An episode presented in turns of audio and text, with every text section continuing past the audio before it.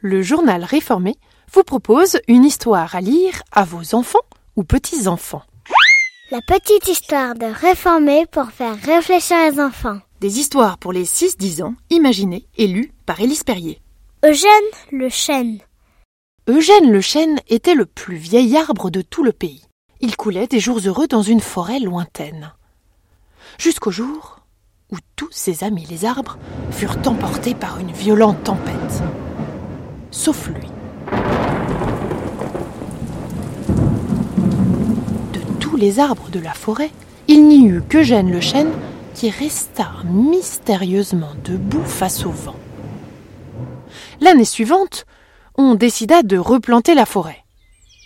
Avec le temps, les graines devinrent de petites pousses, puis de jeunes arbres qui entouraient désormais Eugène le chêne, devenu centenaire.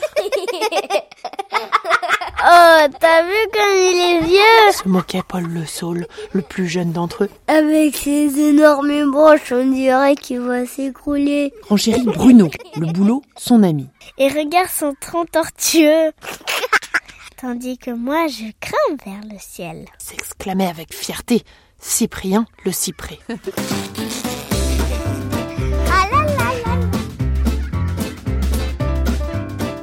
Plus les années passèrent, plus Eugène vieillissait, et plus on se moquait de lui.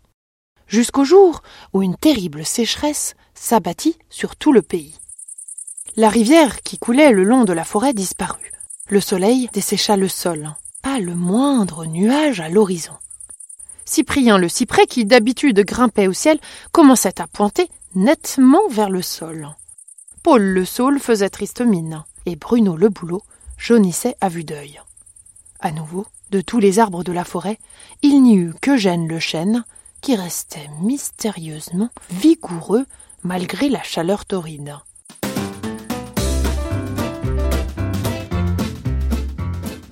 Eugène, dis-nous par pitié, comment tu survis à toutes les catastrophes qui s'abattent sur le pays? La tempête et maintenant la sécheresse.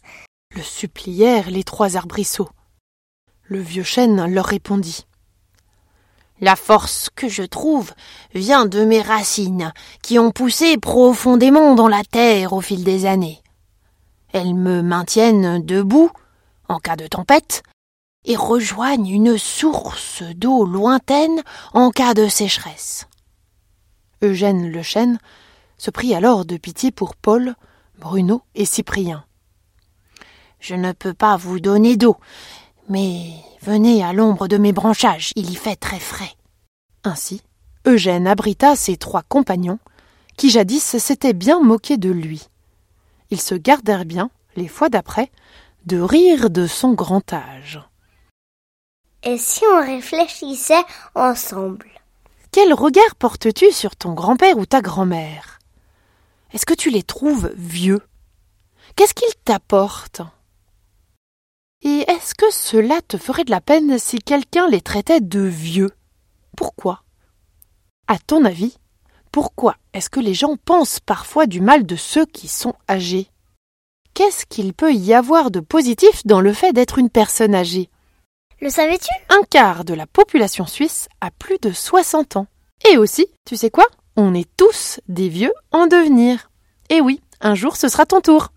Et aussi, on est toujours le vieux de quelqu'un d'autre. C'est-à-dire qu'il y aura toujours quelqu'un de plus jeune que toi qui pourra te considérer comme vieux par rapport à lui. À bientôt pour une prochaine histoire. Un audio réalisé et monté par Élise Perrier et produit par le journal Réformé.